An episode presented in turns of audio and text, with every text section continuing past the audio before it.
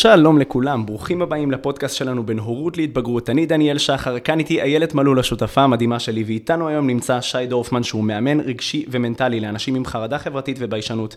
היום הוא ישתף אתכם בסיפור ההתמודדות שלו כמתבגר, בתחושות שעלו בו אה, בעצם אה, בבית אה, עם ההורים שלו ובמסגרת החיים שלו. והיום הוא בעצם עושה ועוזר למען אנשים אחרים שמתמודדים גם עם הדבר הזה, והוא יעדכן אתכם ויספר לכם בדיוק מה הוא עושה, איך זה עובד ואיך הוא יכול לעזור. לעזור. שלום, מה שלומך, איילת? בסדר גמור, קודם כל אני מתרגשת, אז uh, ברוך הבא, שי. אנחנו, אחד הדברים שאנחנו מאוד מאוד אוהבים לעשות, דניאל ואני, זה לארח אנשים, אנחנו מתרגשים כל פעם שמישהו מגיע, אנחנו משתדלים כל פעם שזה יהיה אורח או אורחת שמביאים באמת איזשהו ערך מוסף uh, לדברים שאנחנו uh, מביאים. והאמת היא שככה, שדניאל אמר שיש לו מישהו מאוד מאוד מיוחד להביא לפודקאסט, אז הוא שלח לי ככה קישור לא, לאינסטגרם שלך, ו, ואני חייבת להגיד שישר נשאבתי לאינסטגרם שלך, לכל הסיפורים שאתה כותב אותם בצורה אותנטית וכל כך יפה ונוגעת ללב. אה, ואני חושבת שזה אחד הדברים שישר התחברתי אליך. ואז אני בכלל ממליצה לכל מי שמקשיב לפודקאסט שלנו, באמת, אה, בעיקר אה, ההורים, אני מביאה את המקום של, ה, של ההורים פה, אה, שידעו מאחורי הקלעים בעצם מה הילדים עוברים וחווים. ואנחנו תכף ניכנס, דניאל, ממש לעניינים. אתה תביא את הדרך שלך, ובאמת מהמקום של המתבגרים, אתה תספר לנו באמת את חוויית החיים שלך. ואיך, בעצם אני חושבת שזה משהו שמשותף לשלושתנו, תחשבו על זה רגע, שכל אחד בא מסיפור החיים שלו, כזה ואחר, אה, כל אחד זה תפס אותו במקום אחר, ואיזה יופי שאנחנו נפגשים. אה, מי ששומע אותנו היום בכלל מוצאי שבת, וכל אחד הגיע, עצר את החיים שלו והחליט לבוא ו... ולהביא באמת את הסיפור, זה היה לנו מאוד מאוד חשוב. אנחנו מדברים את הרגע שלנו, את החוויה שלנו, ולו בגלל זה אני חושבת שאנשים מאוד מאוד מתחברים. אני שומעת המון הדים, אגב, על הפודקאסט שלנו, שאנשים מאוד מתחברים, מוצאים את עצמם בתור מתבגר, בתור הורה. אה, וזה הערך המוסף שאנחנו מביאים, ואני כבר מתרגשת לשמוע את הסיפור שלך, שי. אז אה, שי, נעים מאוד, טוב שבאת אלינו לכאן, איזה כיף לארח אותך. ממש לפני יומיים הייתי אצלך בפודקאסט שלך מסוף הכיתה אל קדמת הבמה, וזה כיף לראות, ה... לראות ולשמוע את ההתפתחות שלך המקצועית והאישית. ספר לנו קצת עליך, ספר לנו אה, מי אתה ומתי התחיל הסיפור שלך בעצם. אני אגע דווקא בגלל שהערכתי אותך בפודקאסט שלי, אז הקטע הוא זה שמבחינתי זאת קדמת הבמה, אה, באמת להשמיע את הקול שלי באיזושהי דרך, באיזושהי צורה. כי מגיל מאוד מאוד צעיר אה, הייתי בן אדם די מופנם, שקט, רגוע, גם דיברתי איתך זה, על זה כאן כשנפגשנו. אה, על זה שאני בסטייט הטבעי שלי, אני בן אדם מאוד רגוע, שלו, שקט כזה. מרגישים את זה. הדיפולט שלי זה להיות די סגור, די מופנם. וכשהייתי ילד, אז uh, הדבר הזה לא כל כך התקבל בצורה טובה. זאת אומרת, כשעליתי לכיתה א', ב', ג', ד', התחלתי לעבור את, ה, את המסע החברתי הראשון שלי, אז הייתי, לא הייתי מהאלה ש, שבתוך ההמולה נמצאים בתוך הפעילויות החברתיות, בהפסקות הפעילות, מראים את, ה, את היד ב... בכיתה, עונה על כל שאלה. איך זה היה נראה בהפסקות? ספר לי. אם נניח היית זבוב על הקיר, איך זה היה נראה? איך היו רואים את שי בכיתה ד'? הייתי מאוד כזה עם עצמי. Mm. אה, זה מתאר ממש את סוף הכיתה. הייתי יושב אה, בדרך כלל בסוף הכיתה, או באמצע כזה, אבל לא משהו שהוא בדרך כלל בשולחן הפינתי, לא איזה כן. משהו שהוא אה, רוצה להיות בתוך התשומת לב של כל, ה, כל האנשים. כן. אמ, והגעתי משכונה, אני גדל, גדלתי בשכונה. אה, ששם אימא שלי כאילו הייתה מאוד מאוד פעילה, אה, היא מוציאה אותנו כזה כן. לטיולים, אותי ואת אחותי וזה, והיא הייתה מכירה לי את החברים הראשונים שלי. Mm-hmm. ואותם חברים למדו איתי בבית ספר, אז, אה, אז הייתי איתם בעיקר, ולא לא, לא היה לי את הצורך הזה בלפגוש מלא חברים, או להכיר מלא חברים, או להיפגש עם הרבה אנשים, או... או להשתתף, כמו שאמרתי, בתוך המועצת תלמידים, דברים כאלה. כן. אהבתי להיות בפינה שלי. ואני זוכר שהייתי מגיע עם אמא שלי לימי הורים, והכל היה סבבה, באתי מבית רוסי, אז ציונים זה... כן, זה, זה מאסט. זה מאסט, במיוחד מתמטיקה, אנגלית ו- וכל מיני כאלה. אה, אז הייתי טוב בלימודים, אה, לפחות בתחילת הדרך. אה, בהמשך הלימודים שלי הושפעו מהחרדה ומהמצב החברתי שלי, אבל בתחילת הדרך זה היה סבבה. ותמיד היה למורה שלי משפט קבוע כזה, ש... לאימא שלי, שהילד שלך אה, סבבה, הוא לומד טוב, הוא חמוד, שקט וכולי. אבל? אבל. אבל הוא ביישן, הוא לא משתתף, הוא לא מגיע לפעילויות אה, חברתיות בבית ספר, הוא לא יותר מדי יוזם וכולי. זה הפריע לך שאמרה כזה דבר? לשמוע את זה? אתה, אתה ישבת שם עם אמא שלך מול המורה באותם רגעים? כן, אני ישבתי עם אמא שלי מול המורה עם ה... הרי זה לא הפריע לי, העניין הזה. זאת אומרת, השקט הפנימי שלי, המופנמות הזו, כאילו, אהבתי את ה... היה לך נוח עם זה. היה לי נוח עם זה, היה לי כיף עם זה, זה לא משהו שחיפשתי כן. או רדפתי אחריו. Mm-hmm. וכל פעם המסר הזה, כאילו, הלך וחזר, הלך וחזר מול המורה שלי. אה, או כל מורה אחרת שלמדתי אצלה. כן. ו... ובתור ילד לא הבנתי כאילו ש... שהמסר הזה הוא בעייתי, זאת אומרת, הוא לא... שאני, שאני מקבל אותו לא טוב. כן. התחלתי להבין את זה במהלך הדרך, ש... שבאמת אה, להיות ביישן, או להיות סגור, או להיות בצד, או להיות מופנם, זה לא בסדר. Mm-hmm. והסתובבתי עם התחושה הזאת די הרבה זמן. אה, זה הלך איתי הרבה מאוד שנים בחיים, כאילו עד איזה... האמת שזה הולך איתי גם עד היום. כן. הקטע הזה ש... זה משהו שטבוע בך. אתה אומר. אה, זה משהו שטבוע בי, וגם היום אני מנסה, וכמה שיותר, גם, ה, גם לנערים שאני עובד איתם וגם לאנשים שמגיעים אליי, אני מנסה באמת להעביר את זה, שכל אחד בדרך שבה הוא, אה, שהוא טוב בה, כן. אה, להעביר את המסר שלו, להעביר את העולם שלו, להעביר את העולם הפנימי שלו, זה מספיק טוב. אבל עדיין יש איזה משהו בחברה שלנו, במיוחד בחברה הישראלית, שמוחצנות מקבלת יותר... כן, יש בזה משהו מאוד, אה, מאוד מנטלי, אנחנו גם רואים את זה, דניאל במקום שלו, ואני באמת במקום שלי. אה, אנחנו רואים ש-once יש מישהו שהוא יוצא דופן, עכשיו אנחנו מקטלגים מאוד מהר מישהו שהוא יוצא דופן, בין אם זה הנראות שלו, או איך שהיא מתלבשת, או איך שהוא מדבר, או מוזיקה מסוימת, אז משהו שהוא לא נמצא בסטטוס קוו, אז הוא באמת יוצא דופן. אבל מעניין אותי רגע, שאתה אומר, אני חוזרת רגע לסיטואציה שאתה אומר שאימא שלך מגיעה ליום הורים, והמחנכת משתפת אותה ש... תשמעי, הילד שלך הוא מצוין בכל מה שקשור ללמידה, אבל יש משהו שם שהוא... אה, מבחינה רגשית, חברתית, יש שם משהו אה, סגור. איך אימא שלך מגיבה לזה? אימא שלי לא... אימא שלי מבחינתה אני מלאך. כמו כל הורה כן. שחושב בגדול על הילד שלו. כן, אה, אז מבחינתה, כאילו כל עוד אה, אין לי איזה בעיה מוגזמת מדי, או שבאמת אה, אני כל היום יושב לבד ולא... כן. לא באמת יוצא מהבית או לא נפגש עם חברים, אז לא הייתה לו באמת בעיה עם זה יותר מדי, ו... ובמיוחד שהדברים בלימודים הלכו כמו שצריך, אז, אז זה לא באמת דיבר לא אליה תפס, בצורה... זה, זה לא תפס את תשומת הלב שלה יותר מדי, mm-hmm. ולא תפס את המקום.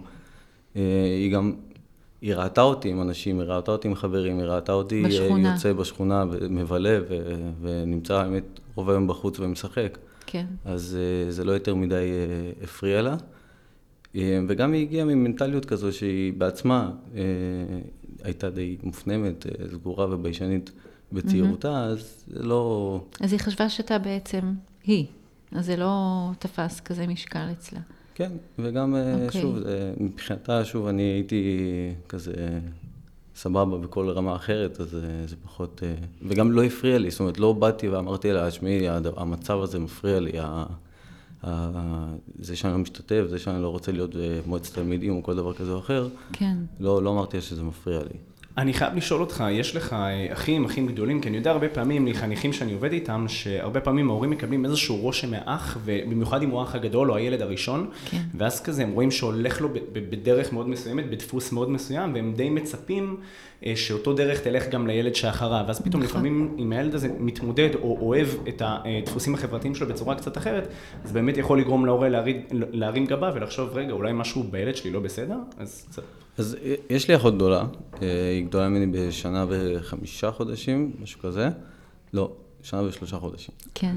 אמ, והיא דווקא הייתה מאוד אה, בחבר'ה, זאת אומרת, היא הייתה, גם בשכונה היא הייתה די מפורסמת כזה, כן. כולם הכירו אותה, כולם הכירו אותי דרכה, mm. אה, אח של מעיין, אח של מעיין כזה.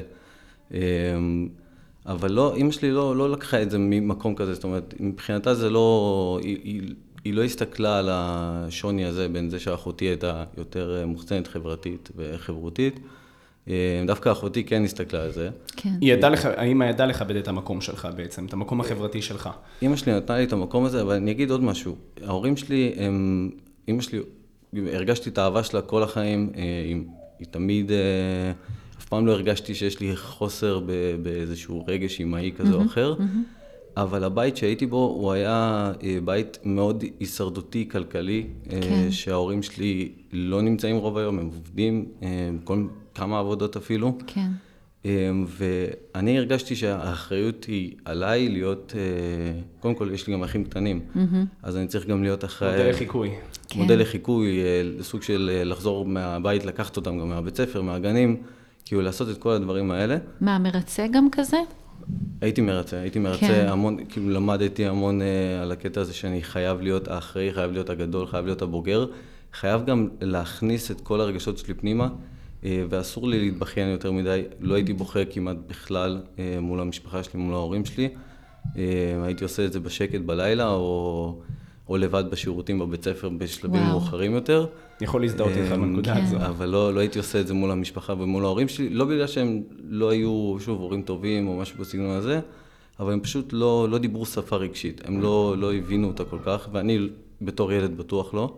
אז, אה, אז לא באנו מהבית ספר והתחלנו לדבר עם ההורים על כל הבעיות שלנו. אה, בבית ספר שהם לא לימודים, כן. שהם לא לימודיות. גם בבית ספר לא נתנו לזה מקום? זאת אומרת, לא, לא היה לך, הרגשת שיש לך למי לפנות? מורים, דמויות אה, סמכותיות בחיים שלך שהם לא ההורים, שאולי שם יכולת לבנות מרחב? בהמשך החיים כן, ואני אספר לכם עוד משהו. אני הייתי מכור לאנימה כזה, דרגון בול, אה, כן. פוקימון. אחלה סנגוקו. כן. וכל הסרטי גיבורי העל האלה. כן. ו, ותמיד שם יש איזה מוטיב חוזר כזה, ש, שאת הגיבור תמיד מוצאים, איכשהו מגלים את הכוחות על שלו, מגלים את הייחודיות שבו, מגלים את הזה ומחזקים אותה, ואיזה מנטור כזה. לזה. וחיכיתי לזה כל החיים. עד היום יש לי איזו משאלה כזאת, שמשהו כזה יקרה, איזו, התגלות כזאת של אה, דמות וואו, ש... וואו, אתה, אתה ממש בדרך לשם. של... לדעתי אתה כבר שם. אני, אני כבר שם, אה, אני במקום אחר לגמרי. כן. אה, אבל אז הייתי קמה לזה, mm-hmm. והסרטים המצוירים האלה נתנו לי את, ה, את התקווה הזאת, שלפחות שם אני מוצא את עצמי באיזושהי ייחודיות. הייתי תמיד כזה... משווה את עצמי לדמויות שם, וכזה אומר, אה, יש לי גם את ה... איזושהי מסוגלות, איזשהו יכולות, איזה שהם אה, דברים כאלה. אני חייב לשים פה את האצבע ובאמת לשתף במשהו שאני יודע עליו מחניך שעבדתי איתו, כן. ואני גם אשמח אה, לשמוע מה דעתך ומה דעתך שי לגבי הדבר הזה.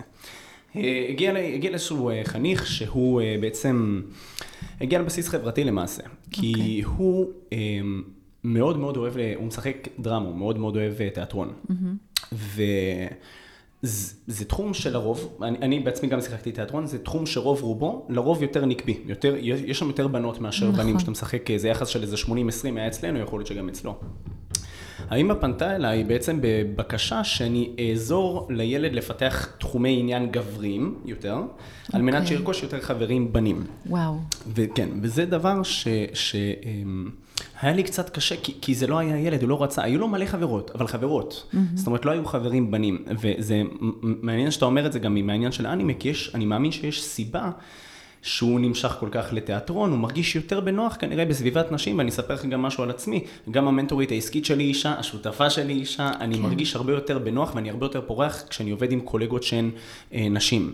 כן. אה, וזה בסדר, וזה לא אומר שאין לי חברים בנים, זה לא אומר שאני לא יכול להיות בקרבת בנים, אבל זה כן אומר שבסיטואציות כאלו ואחרות אני יכול להעדיף את חברתן של נשים, וזה בסדר גמור, וזה מתקשר גם למה שאמרת, שמותר לך לבחור שיש לך את הכמה חברים שלך, ויש לך את הפינה שלך וטוב לך שם. זה שאתה לא עם ה spotlight עליך, או מלך הבנים, או, או superstar הכדורגל, זה לא בהכרח אומר שאין לך מקום חברתי. אז מה את ילד חושבת על הבקשה זהו. של האימא, ואחרי זה נשאל גם מה שי חושב על זה. אפרופו אה, באמת אה, פוסטים, אחד הפוסטים שבעצם אה, זה הפוסט שיעלה אצלי מחר, שמדבר שבעצם הפחדים הכי גדולים שלנו כהורים, הם בעצם הולכים לשרת אותנו, הם בעצם יקדמו אותנו. כי אחד הדברים שלנו כהורים זה שאנחנו לא רוצים שישימו לילדים שלנו איזשהו ככה זרקור מרקר, מרקר על איזושהי אה, בעיה מסוימת, אתגר, קושי, אה, כי זה אומר מה יגידו עליי כהורה, אוקיי? מי שהורה ומאזין כרגע מבין שממש לא בא לי שיתייגו את הילדה שלי כמופרעת, או כילדה שלא מצליחה להחזיק אה, שיעור של 45 דקות בבית הספר, או הילד שלי שכל הזמן זורק ושובר את כל הכיתה. אה, בא לנו כהורים באמת שהילדים ישרתו אצלנו ההורים משהו מאוד מאוד רגוע ושלם, ושלא נצטרך להתעסק עם האתגרים האלו.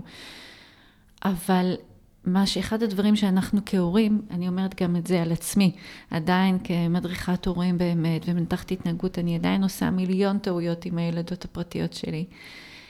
אה, אנחנו שמים את כל המאהבים שלנו וכל הדברים שהיינו רוצים ומאחלים אותם לעצמנו, אנחנו שמים אותם על הילדים שלנו. וברגע שהם לא בפס יצור, שאין מה לעשות, אנחנו מודים, אני אומרת את זה בלב שלי, יש איזשהו פס יצור שמצופה מאיתנו. אה, אנחנו רואים את זה במדיה החברתית, אה, בטלוויזיה, בכל מקום, במפגשים החברתיים, שיש איזשהו קוד כזה של התנהגות. אה, התנהגות, לבוש, דיבור בכלל. וברגע שילדים לא ממלאים בעצם את הייעוד הזה שלנו, אז אנחנו נכנסים באמת להיסטריה, שמה פתאום הילד שלי, יש לו נטייה לשחק יותר עם, עם בנות. הפחד הזה באמת שהילד שלי ומביא משהו אחר, ואז אני אומרת, רגע, אבל תסתכלו כמה זה יפה, הפחד הזה שלכם. טיפה תשחררו ותיתנו לו באמת להתנסות במקום הזה של שהוא יודע מה טוב עבורו, ואם הוא יכול לעשות את, ה, את הדי-ג'יי הזה, אפרופו, כמו שאתה ככה משחק פה עם הקולות שלנו, שהוא יודע מתי, באיזה שלב במהלך היום הוא יכול כן לדבר עם, עם בנות, ב- מתי נוח לו, נכון. מתי הוא יכול לדבר יותר עם בנים, וזה לא אומר עליו גם שום דבר. ו... אני מסתכלת אולי מהמקום, יכול להיות מאוד להיות שאני טועה, ואם היינו מראיינים את אימא שלך בנושא הזה, שאתה אומר, הייתה שם הרבה אהבה. הרגשתי שתמיד באמת הם היו שם עבורי, גם אם ספציפית הם לא היו, אבל מנטלית, תמיד ידעתי שההורים שלי נמצאים שם. ואני חושבת שאולי אימא שלך בחרה מתוך אמונה שלמה שאתה, היא נתנה לך את הכלים, ההורים נתנו בעצם את הכלים, לדעת איך להתמודד באמת עם, ה, עם הקשיים שעולים. אבל אולי אז לפני, אנחנו מדברים לפני כמה? 20 שנה? 18? אה, כן, כן, נראה לי כן. אז פחות אני חושבת שהיה העניין הזה, המודעות אולי, נכון? בדיוק, נכון, כן. אני חושב שקודם כל הייתה את המודעות, אה, אבל... אה, כן, כן, אני גם רוצה, אחרי שאתה מסיים, אני רוצה גם שתגיד לי מה דעתך בעצם כמטפל באנשים עם קשיים חברתיים, אני אשמח כן. גם שתגיד, תיתן את דעתך על מה שקרה עם האמא. אז זה באמת מתחבר לכך ש...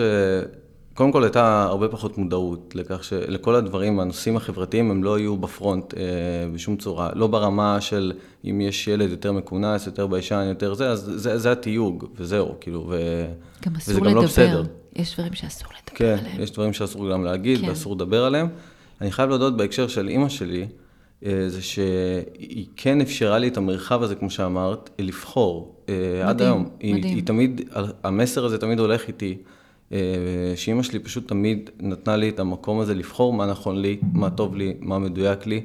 ואם מורה כזה או אחר, או קבוצה כזו או אחרת של אנשים לא מסכימים עם הדרך הזו, זה סבבה, הם לא חייבים להסכים עם זה, אבל זה טוב לי. הבעייתיות הייתה בבית ספר, במקום, במרחב החברתי, במגרש הזה שאתה די לבד בו, אה, להתעמת עם, עם העניין הזה. אני חושב שיש לי המון קבוצה של אה, נערים שאני מדריך, אה, שבאמת, הם סבבה להם איך שהם, סבבה להם עם המרחב, אני מקבל המון אה, פידבקים מההורים אה, שהם רוצים שהילד שלהם ישתנה, והשאלה הראשונה שלי מופנית לילד, לא להורה, ואני שואל אותו, האם אתה מרגיש שאתה רוצה את השינוי הזה, האם אתה מרגיש שיש משהו בתוך המרחב שאנחנו נותנים לך כאן, בקבוצה, אני מתחיל בקבוצת רקפת, זו עמותה שנותנת... אה, עוזרת לאנשים אה, ביישנות וחרדה חברתית, כן. לתרגל את השריר החברתי, לתרגל את המיומנות החברתיות, ובאמת אה, דרך כל מיני משחקים. אז שם אני מנחה באמת קבוצת נוער, ו... ותמיד ההורים שבאים אליי, הם אלה שבאים עם הטענה על הילד. והרבה פעמים הילד לא בא עם אותה טענה. לילד טוב, לילד טוב, טוב, טוב לו ככה. עכשיו, אני יכול להבין את הקונפליקט, כי לפעמים הילד, יכול להיות שהוא יושב באזור נוח כזה, אה, שלא בא לי לצאת ממנו, כמו לשבת כל היום מול המחשב ולא לזוז ממנו, אבל ברוב המקרים הילד טוב לו עם הסביבה, עם הקבוצה הקטנה של החברים שלו, לא בא לו להרחיב אותה, לא בא לו להיות ככה. בתוך ההצגות בית ספר או כל דבר כזה או אחר, ואני, דעתי האישית, זה תאפשרו לו. מקסימום אם במידה והוא רוצה, אה, או, או תבינו איפה האתגר מבחינתו, איפה הדבר הזה שמאתגר אותו והוא לא רוצה אה, לעבור את האתגר, mm-hmm. ואיפה באמת טוב לו. ולאפשר באמת אה, לבחון את ה... כי זה דקות, כי זה באמת אה, לפעמים קשה לשים לב להבדל הזה. מה שאתה אומר זה להבין בעצם האם באמת נמצא שם איזשהו צורך, איזושהי בעיה, איזשהו קושי חברתי של לקום ולהתנתק מהבית, או שאנחנו, או שהכל בסדר חברתית, פשוט לילד יש העדפות. אז בעצם להבדיל בין העדפותיו של הילד לבין בעצם האם, האם קיים שם איזשהו קושי, ואתה אומר שיש שם איזה גבול שהורים מפספסים הרבה יש, פעמים. יש שם גבול שהורים מפספסים, ואני מבין את הקושי ב- בלשים לב לגבול הזה.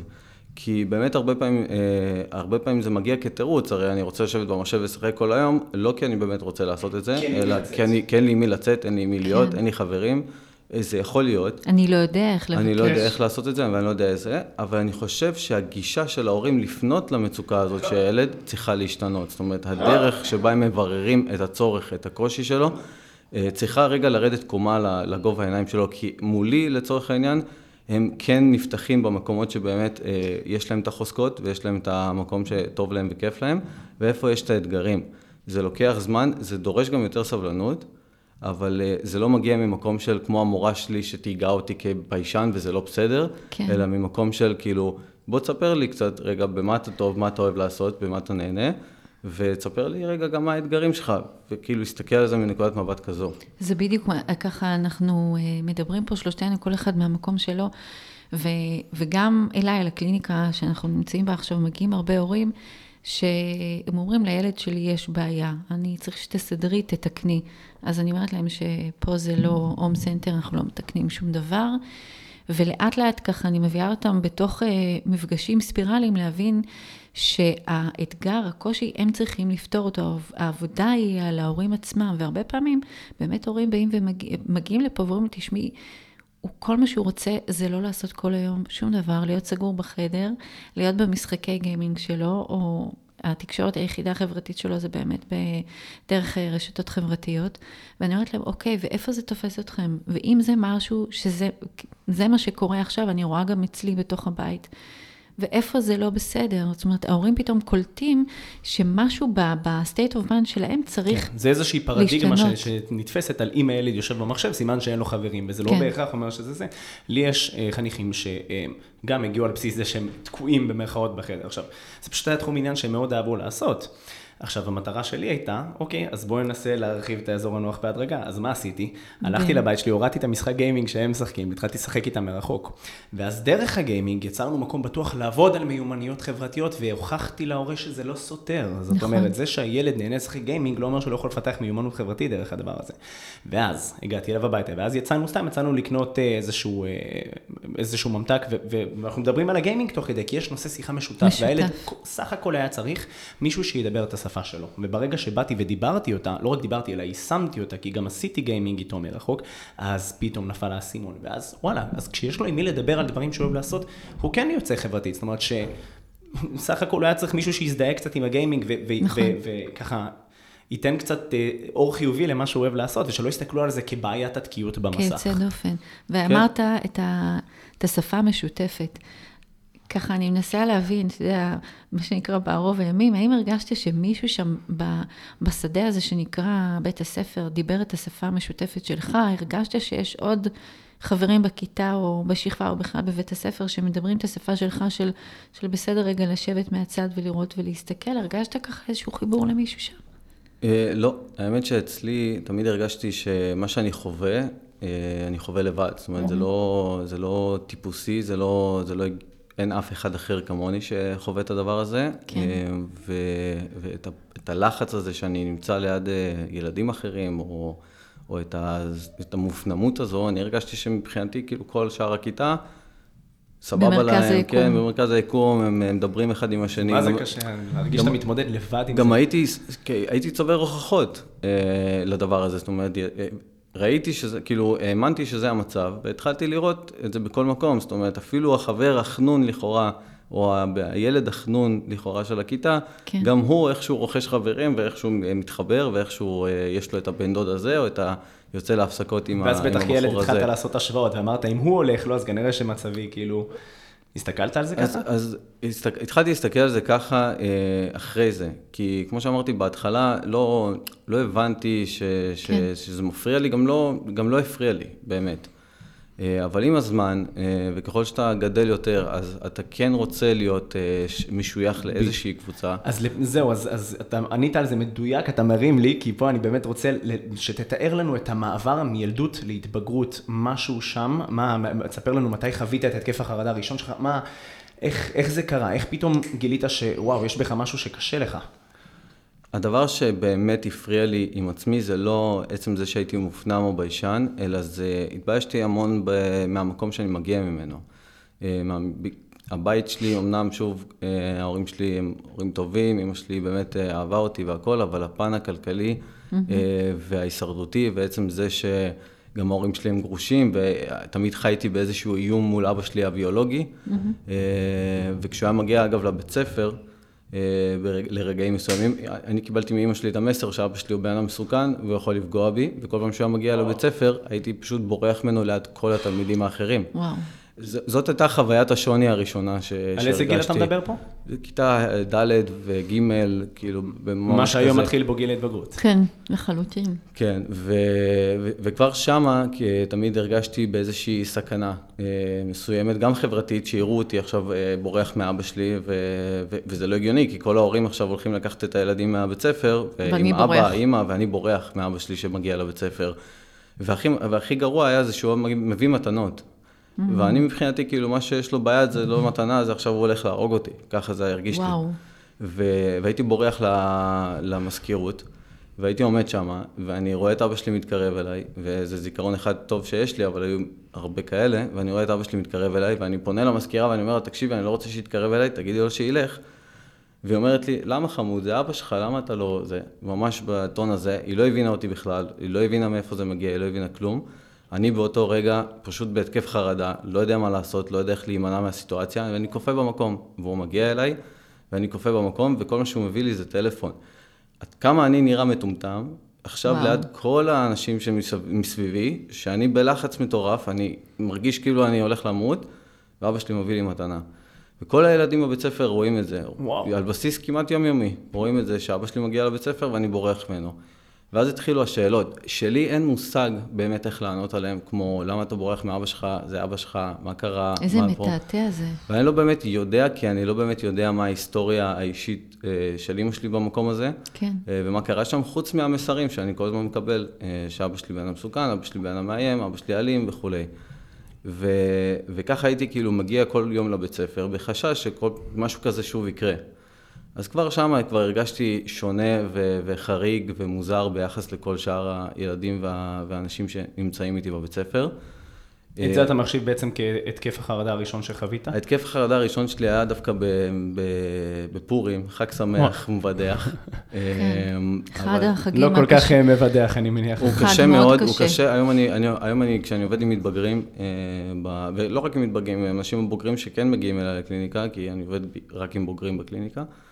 אה, פורים זה סיוט אחד גדול, יש המון אירועים מכוננים בתוך המקום הזה, אה, טראומטיים חלקם. ואצלי זה היה מהמקום הפן הכלכלי, אה, שזה היה כמו איזה מין עננה כזאת שחורה מעל הבית, שפשוט ריחפה שם. אנחנו תמיד בהישרדות, אנחנו תמיד נלחמים על הלחם, אסור לקחת יותר מדי כסף, לא באמת, היה לי כסף, כל מיני הפסקות פעילות ודברים כאלה. כן. והפדיחה הראשונה שאני חוויתי אותה כילד, זה להגיע למנהג הזה של החלפת משלוחי מנות. וואו. אמ, לוקח איזה משלוח מנות מאוד, אה, יש משולש כזה קטן, אני יודע, מספר. המינימלי הזה. המינימלי עם הרעשן ואיזה אוזן המן בקטנה. ומגיע עם זה לבית ספר, וכבר מרגיש, אני כבר יודע, שכאילו עומד לקרות איזה משהו לא נעים, כי, כי זה פדיחה. כי אני הולך להיות יוצא דופן. ואני הולך להיות יוצא דופן, ואני הולך עם שקית כזו של מיני מרקט, סוחב כזה דבר. וכבר בדרך אני רואה משלוח, כאילו, ילדים עם משלוחי מנות מטורפים, ארוזים מאוד יפה. תחרות שם בין האמהות. מה, קורה שם, מה קורה שם בעצם? החרדה נובעת ממה? מלקבל, אה, אני מנסה להבין פשוט, היא נובעת מלקבל משלוח שהוא פחות טוב? זה, היא, היא נובעת מזה שאני, מה שקורה זה שכשאני בא להיכנס לכיתה, אז אני בא לפתוח את הדלת, אני פותח את הדלת, ואני פשוט רואה הרים של משלוחי מנות וואו. מטורפים, מאובזרים בצורה כזו, ואני כבר יודע, אני לא רוצה להיכנס. לכיתה הזו, כי עכשיו זה הולך שלך. להיות הפדיחה הכי גדולה ש, ש, שאני יכול לחוות כילד. כי עכשיו ההשוואתיות, מי הולך לקבל את המשלוח מנות שלי? כי אתה הבאת את המינימלי הקטן. אני הבאתי את המינימלי הקטן. רוב האנשים הביאו, אני לא באמת יודע כמה אנשים מתוך כל האנשים האלה שהיו שם בכיתה הביאו אה, ארגז ערים, אבל מבחינתי, בחוויה שלי, אני ראיתי שיש שם אה, משלוחי מנות מאוד מאוד אה, מאובזרים, יפים וכולי. וכבר היה לי את הבושה הזו שאני הולך איתה, שההורים שלי אין להם כסף, אני לא בא מבית יותר מדי... אה, עם תקציב יותר מדי גדול. ואני עומד. להיות חריג שוב. ואני עומד להיות חריג עוד פעם, אה, גם ככה שאבא שלי, כל מה שקורה שם. מעניין אותי לשאול אותך שאלה. היום, כמישהו שהוא כבר מודע לזה, ונתת גם שם לזה, ובעצם אתה יודע להסתכל על, על קשיים וחרדות חברתיות. אתה מסתכל רגע במבט לאחור, אני רוצה רגע להחזיר אותך בזום אאוט לשי הילד. היום זה נפוץ שהרבה ילדים בעצם מפחדים או מתביישים להחליף את המשלוח מנות המינימלי במשלוח כן. מנות בומבסטי. איך אתה שיכולת לתת כלי בעצם להורים להגיד אמ, מה ההבדל בין ילד שמתמודד עם זה ברמה שהיא חרדתית, לבין ילד שהוא פשוט מתפדח? זאת אומרת, כי יש פה בטח איזשהו קו. איך היית, איך היית מבדיל היום כשאתה רואה את זה במבט לאחור? אני חושב ש... שוב, אני לא תקשרתי את זה החוצה, ואת כל מה שקורה מול ההורים שלי. אתה חושב אה, שיכולת אז בגיל כזה לתקשר את זה, להגיד אני חרד, אני מתבייש, לא, אני... אני לא יכולתי, למרות שהיום יש אולי יותר מודעות, אבל אה, גם להורים יש יותר חשיפה אה, ולראות עם הנער מתמודד ועם מה קורה. ובכללי המרחב הזה של הבית ספר הוא תמיד, תמיד השוואתי, זאת אומרת, אין, אין, אי אפשר לברוח מזה באמת. אז אני חושב שהקו באמת עובר על היכולת לתקשר את זה, או אי היכולת לתקשר את זה. כי אם אני סתם מתפדח, אז אני יכול להגיד למשל אולי לאבא ולאמא שלי, אבא, אמא, מה זה, זה קטן, בטח אני אקבל משהו יותר גדול מזה, אני רוצה אחד יותר, משלוח מנות יותר גדול. אבל תחשוב, תחשבו אולי... רגע במקום הזה של, אה, אם אני לוקחת רגע את השדה הזה של ההורים, אה, נניח שכשי מגיע לאימא שבאמת אומר, יש שם משפחה שבאמת אה, שורדת לאכול את, ה, את, ה, את הדבר הבא. ו... והיית אומר, תשמעי, אמא, כולם אה, מביאים אה, משלוח מנות כזה, הם הולכים להביא משלוח מנות מאוד מאוד גדול. אז הדבר הראשון, הדיפולט שלה, אתה יודע, עם ההרגשה הלא נעימה הזאת, איך שוב אני לא אעמוד בציפיות של עצמי, בציפיות של הילד שלי, אז אני אפרש את זה אולי שהוא לא מעריך, אולי הוא מפונק, אולי הוא חוצפן. זהו, אולי פה נובעת החרדה החברתית, ביכולת לתקשר את זה החוצה. בדיוק. אני חושבת בכלל גם על המקום הזה, זה בכלל ככה מעלה לי איזשהו רעיון שאולי יום אחד נעסוק בו בפודקאסט. המקום הזה של, אני לא מדברת על המנהגים ש, ש, ש, שהצוות החינוכי לא בהכרח יורד לרזולוציה של להבין מה זה יכול לעשות אה, כן. אה, לכל ילד, נניח כמו מסיבות למיניהם, אה, לא יודעת אם בבתי הספר עד כמה ההורים מעורבים במסיבות, אבל בגנים ההורים מעורבים הרבה יותר. ואז מתחילה התחרות הזאת של, אה, נו, אה, תרקדי, נו, אה, תרים, אז תקרא אתה את החלק הזה.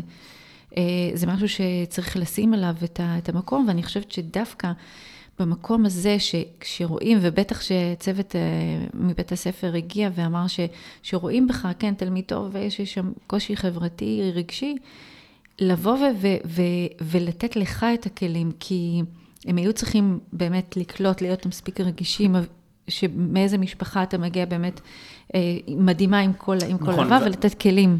נכון, והיום אגב יש גם איזושהי סטנדרטיזציה בזה, אתם מכירים שהרבה בתי ספר עושים כזה שבפורים, אז, אז אה, יש, יש כזה, מה, מה חובה שייכלל בפנים, אתם מכירים כן, את זה? כן, בטח, מכירה מהילדות שלי. אז היום בתי ספר יודעים להגיד, כדי באמת שכולם ירגישו שווה בשווה, אבל, אבל באמת לך, שי, שהגעת ממשפחה שהייתה יחסית דלת אמצעים, אז באמת קשה, כי אם בית הספר היה, גם אם היה להם רצון לעזור לך ולעשות את הסטנדרטיזציה הזאת, כדי שלא תתפדח או תרגיש חרד מול כולם, אז באמת זה היה לכם קשה, כי, כי לא בטוח שיכולתם לעמוד בסטנדרטיזציה הזאת.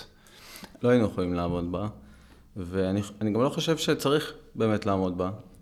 מסכימה איתך לגמרי. ואני בכללי, מאז, מאז אותו מקרה התנגדתי, אה, ועדיין מתנגד למנהג הזה, שהוא לא, בעיניי הוא לא, אני חושב שצריך לתת את זכות הבחירה למי וכמה וכמה אתה רוצה להעניק, מדהים. ושזה יהיה באמת... אה, מהלב. מהלב, ו- ולהחשיב את זה מהלב, לא משנה אה, מה... כמה כסף נכנס כמה כסף נכנס לתוך הדבר הזה. ואפילו לעשות את זה בצורה יותר אה, אישית מאשר... אה, יצירתית. של יצירתית, ולא... מכתב, זה לא חייב להיות נכון, זה לא חייב להיות אותו שקית, נכון, אתה צודק. אבל אם אני מחזיר אתכם לנקודה, לרגע הזה, אני נכנס לכיתה ואני מתיישב בסוף הכיתה, ויושב לידי ילד, ו... ו... ואני רואה את המשלוח המנות מגדל אייפל הזה, כן. ואני אומר לעצמי, כאילו, רק שזה לא יצא הוא. כאילו, זה, זה המשפט שעובר לי בראש, ו- ואנחנו מחליפים בינינו את, ה- את הפתקים האלה עם השמות, וזה יוצא הוא. וואו. ואני יושב לידו. וואו. איזה זה רוע- הגזירה. ו- ו- והדבר הנורא ביותר שקורה רגע אחרי, זה לא זה שהחלפנו את המשלוחי מנות, אלא זה שהוא התחיל לבכות, לצרוח באמצע הכיתה, וואו. דמעות, למה הוא איזה החליף משלוח איתי, מאף. למה זה, למה זה כל כך רע, למה מגיע לי, כן. למה איתו, ומה שעשיתי זה פשוט זרקתי עליו את המשלוח מנות שהוא הביא לי, אמרתי לו תשאיר את שלי, זה עוד שתי משפטים שהצלחתי להגיד, ופשוט נכנסתי לאיזה מין התקף כזה, אבל שוב, אני לא יכול להראות רגשות, אני לא יכול להוציא אותם, זה משהו שאני לא מסוגל לעשות את זה, אז זה פשוט, נת, הכל היה עצור בי, אני יושב ככה על הכיסא, מת לברוח מהגיטה, אבל נשאר לשבת שם, ו- ולא, פשוט לא זז עד, עד שהיה הצלצול הגואל. אה, כולם יצאו מהכיתה, אני נשארתי אחרון, יצאתי מהכיתה והלכתי הביתה. זה, זה מעניין מהשיעור. מה שאתה אומר פה, כי אתה נותן פה בעצם להורים איזשהו סממן לזהות, כי אנחנו, כשאנחנו אומרים חרדה חברתית, בטח הרבה הורים, אני מאמין, שעולה להם לראש אה, צרחות, בכי, בלאגן, התפרצות, סוג של טנטרום אפילו, ואתה, מה שאתה מתאר פה, אתה, אתה אומר שחרדה חברתית יכולה להיות הסתגרות, התכנסות. איזשהו, הגוף שלך נהיה עצור, ו- ו- ו- אז זה מעניין, זה בעצם, ספר לנו בהזדמנות הזו, אני רוצה לשאול אותך על, תן להורים כלי, לזהות סממנים, מה הסימפטומים של אה, מישהו שעלול לחוות ח- אה, חרדה חברתית, ספר. קודם כל, אה, אמרת הסתגרות והימנעות, ו- ו- אבל יש עוד, אה, זה דווקא נפוץ יחסית, אה, כי הרבה מאוד אה, נערים ונערות שהם מאוד מאוד סגורים, אגב, מול ההורים שלהם המון, אה, יש שם איזה קשר בין המערכת יחסים עם ההורים לבין החוויה הרגשית של הילד מבחינת החרדה החברתית. אה, הרבה מאוד נערים, מאוד קשה להם להיפתח מול ההורים שלהם אה, במקום הזה. אה, יש כאלה שכן וזה טוב, ואני חושב שזה הדבר הראשון, זה לאפשר לילד את המרחב לשתף ואת החו... את הרג... את הרגשות שלו, את הדברים האלה. כן. אבל יש עוד סימפטומים שהם דווקא, יש את הילד ה over מקובל, זה שדווקא מאוד מקצין את ההתנהגות שלו כן. כן. בחברה, מאוד צועק, מאוד אה, בולט, מאוד, אה, מאוד מחפש להיות עם כולם, להיות כל הזמן ב- בתוך הזה. איך שאומרים over ביטחון מצביע על חוסר ביטחון. וזה לא רק מצביע על, זה מצביע על זה שהבן אדם נמצא עכשיו, ברגע הזה, בחרדה. הוא וואו. נמצא עכשיו... איזה ספקטרום רחב. כן, זה ספקטרום מאוד מאוד רחב, ועליהם לא שמים את הדגש. אני בעצמי לא האמנתי שבן אדם ש, שתמיד מדבר, תמיד, אה, תמיד עם אנשים לידו, הוא תמיד עם אנשים. אה, אחת הסיבות זה כי הוא לא מסוגל להיות לבד עם לבד, עצמו. נכון. הוא לא מסוגל להתנתק אה, מחברה, הוא תמיד חייב את ההוכחה החברתית, הוא תמיד חייב להראות, אה, לקבל אישור, אישור כלשהו מהסביבה שהוא נמצא בה. אף פעם זה לא יהיה באמת הקול האותנטי שלו שמגיב ועומד על שלו ומביע את דעתו האמיתית בתוך המקום, בתוך הסיטואציה. אז יכול להיות המקום הזה. הרבה שמים לב באמת לנקודה הזו שילד מסתגר, הוא מאוד, הוא מאוד אה, כלוא בתוך העולם אה, הפנימי שלו. אה, וההתנהגויות שיכולות לבוא לידי ביטוי במקום הזה, זה קודם כל שהוא באמת לא משתף. זאת אומרת, הוא לא מביע אה, את הרגשות שלו בשום צורה החוצה. את העולם הפנימי. אה, ועולם, את העולם הפנימי שלו. לא ברמה של אמא אני מפחד, אמא אני מודאג, אמא אני תכף אספר לכם גם סיפור שהיה לי גם עם ההורים שלי במקום הזה, כי פעם אחת כן שיתפתי אותם, וזאת. הייתה הפעם היחידה. וזו אה, הייתה או זו- לא הייתה? זו הייתה הפעם זו הייתה, היחידה. אוקיי. הפעם הראשונה והיחידה ששיתפתי אותם, עד. שכתבתי פוסט בגיל 24, ואז אמא שלי אמרה לי, אה, אני לא מאמינה שזה מה שעברת. וואו. ו- וואו, איזה מכה. בום לבטן. אבל אה, רוב הזמן סחבתי את זה עם עצמי, והרבה מאוד נערים סוחבים את זה בתוך עצמם. הם כן. לא משתפים את הרגשות שלהם בצורה הזו, אבל הם, לא רק שהם לא אומרים, אני מפחד, אני מודאג, אני לחוץ, כי מאוד קשה גם אה, בתור ילד להגיד את זה, כי אתה לא באמת יודע. הם גם לא מדברים אה, על מה שקורה להם ביום-יום, כאילו באופן כללי. אה, בגלל הם- שההורים הם לא יצרו מקום מספיק בטוח. הם מסיימים במשפט קצר מאוד, כזה טוב, בסדר, אה, סבבה. אה, אפילו גם אין את המילה כן עם נון- סופית, יש כ. זה... זה אז היום, כן. היום, יכול להיות, יכול להיות, כן. היום כבר אין כן, כן. אה, אני הולך ל- למחשב ואני לא לא יוצא כן. משם, כן, אתה לא רואה אותו. אתה לא רואה אותו, אז אה, אלה יכולים להיות סממנים. אני חושב שההורים, זה מהמקום שלך, את יכולה להגיד, אבל אני חושב שההורים קודם כל צריכים בבית, באופן כללי, לתת מרחב שבו הם, הם עצמם משתפים ברגשות שלהם של היום-יום שהם חווים, לשת, לתת את המודל הזה שבכלל אפשר לשתף רגשות, שזה לא מכביד נכון. לשתף רגשות, שזה לא דבר רע או, או שזו חולשה, או שזה דבר אה, באמת אה, לא בסדר לעשות. כמה אנחנו מדברים על להראות פגיעות, אנחנו... אנושיות, להיפתח מול ילדים, להראות שאף אחד לא מושלם, וגם אני לפעמים נופל, זה מטורף, אה? אני, אני רוצה רגע, בכל ספקטרום. אנחנו, בדיוק, אנחנו מדברים כל כך על המקום הזה של ההורים, של להוות modeling, אפרופו. יצא לנו כמה פעמים לדבר על זה, דניאל ואני, גם, גם מחוץ להקלטות שלנו. ואני תמיד מזכירה את זה גם פה בקליניקה עם ההורים שלי. אה, הורים שלי, הורים ש... המתאמנים, המודרכים שלי הם כבר שלי, בטח, מה זאת אומרת? אה, אני תמיד אומרת שיש איזשהו, איזושהי אה, אי הבנה כזאת היא שאנחנו חושבים שהילדים שלנו בגיל ההתבגרות, אגב, דיברנו על זה דניאל ואני לדעתי בפרק הקודם, שגיל ההתבגרות מתחיל כבר בגיל שמונה, ואומרים מחקרים ככה שקראנו לאחרונה, דניאל ואני, הבנו שגיל ההתבגרות נגמר איפשהו שם בגיל 24. אז לא ליבלין עדיין, המתבגר שלך בן 24 גר אצלך בבית. למה בעצם בבית? גם 30. גם 30. כמו בשיר, הילד בן 30, כן, יש לו חום גבוה. יש לו חום גבוה. ואני אומרת שככל שהילדים אה, המתבגרים ככה גדלים, אז המקום, הבית הופך להיות יותר אותנטי. אה, וההורים לא כל כך מבינים את זה שהוא הופך להיות אותנטי. איך הוא הופך להיות יותר, יותר אותנטי? אני ארשה לעצמי יותר לקלל, להתחצף, להיות מי שאני באמת, להסתגר, ושהחדר שלי יסריח למען השם. נגמרו המסכות, אני אני, טבעי, פול פאוור. בדיוק, אבל מה קורה כשאני יוצא החוצה? כשאני יוצא החוצה, אז אני פתאום ככה מראה את עצמי שאני בסדר, ואני לא מספר על חולשות שלי. ושם ההורים בעצם מתנגחים עם הילד, אז למה לא שטפת כלים ולמה החדר שלך נראה ככה, ובדיוק, אה, זה מאוד מתחבר ככה הדעה שלי המקצועית והאישית, על המקום הזה שאתה אומר, תנו לו את המרחב, וזה בסדר, תעברו עבורו modeling. לא לבוא לשאול, אז איך היה בבית ספר לבוא, כאילו לבוא עם איזושהי רשימה. אה, רשימת כן. checklist, עם מי כן. שיחקת, עם מי דיברת. רשימת השאלות היומית ששואלים את הילד. כן. אני חייב להגיד שגם הרבה נערים שמתמודדים עם חרדה חברתית, לא רק נערים אגב, כמו שאמרת, גיל ההתבגרות, 20 פלוס, כן. גם אצלי בקליניקה, אנשים שהם 20 פלוס. אחד, שאלת אותי מה יכול להיות איזשהו סממן לדבר הזה.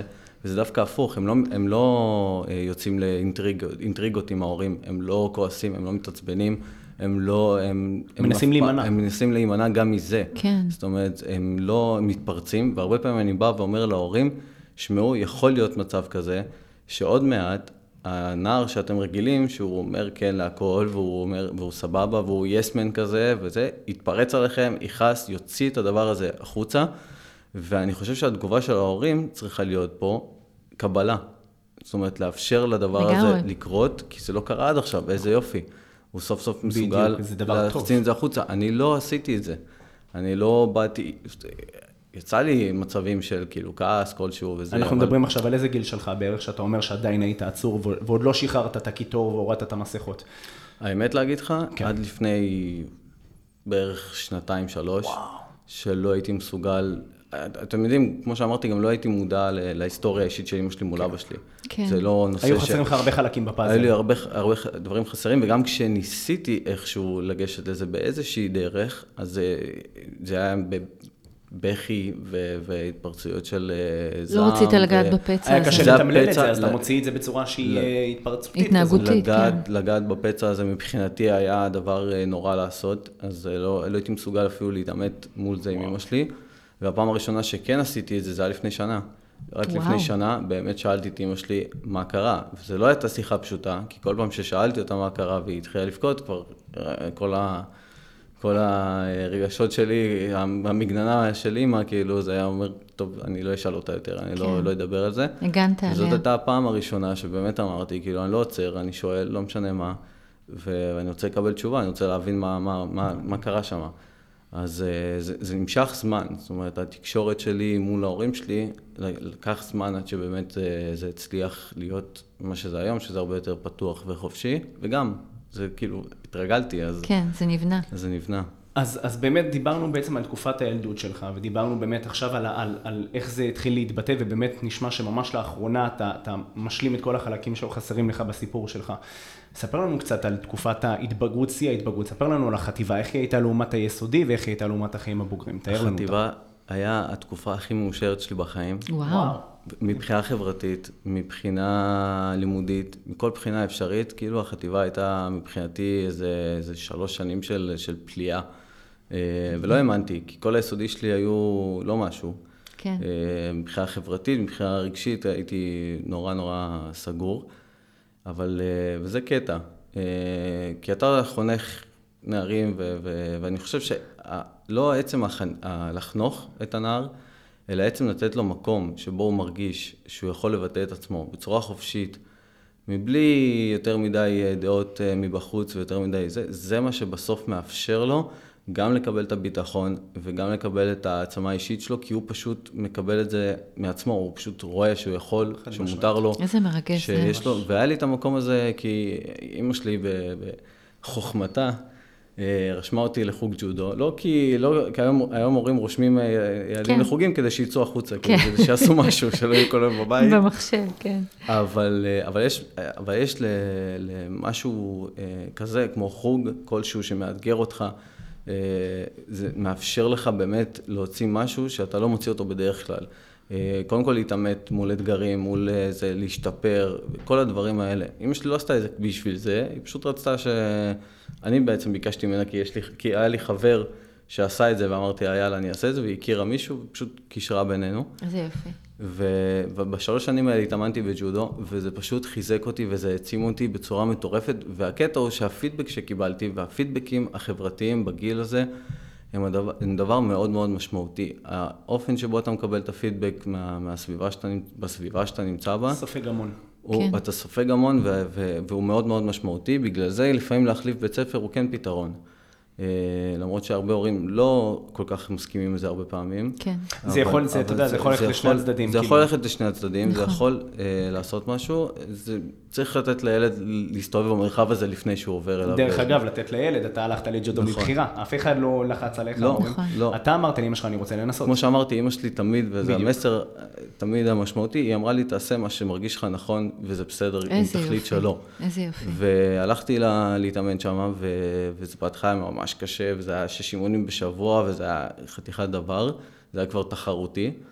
אבל כל פעם שהשתפרתי שם, השתפרתי גם בבית ספר. זה הרגיש לי, פתאום אני מגיע עם יותר ביטחון. אה, היינו משחקים אפלות אה, בבית ספר. איזה יופי. וזה כאילו הרמה להנחתה. כאילו כל פעם, אני בא, מפיל את הילד הכי בריון, כאילו בזה. ואתה בעננים. מפיל אותו לרצפה, כולם שאגות ועננים והפידבק, וזה פשוט העצים אותי, וזה נתן לי ממש מלא ביטחון, והייתי, אה, מה שנקרא, היה אני כוכב בבית ספר.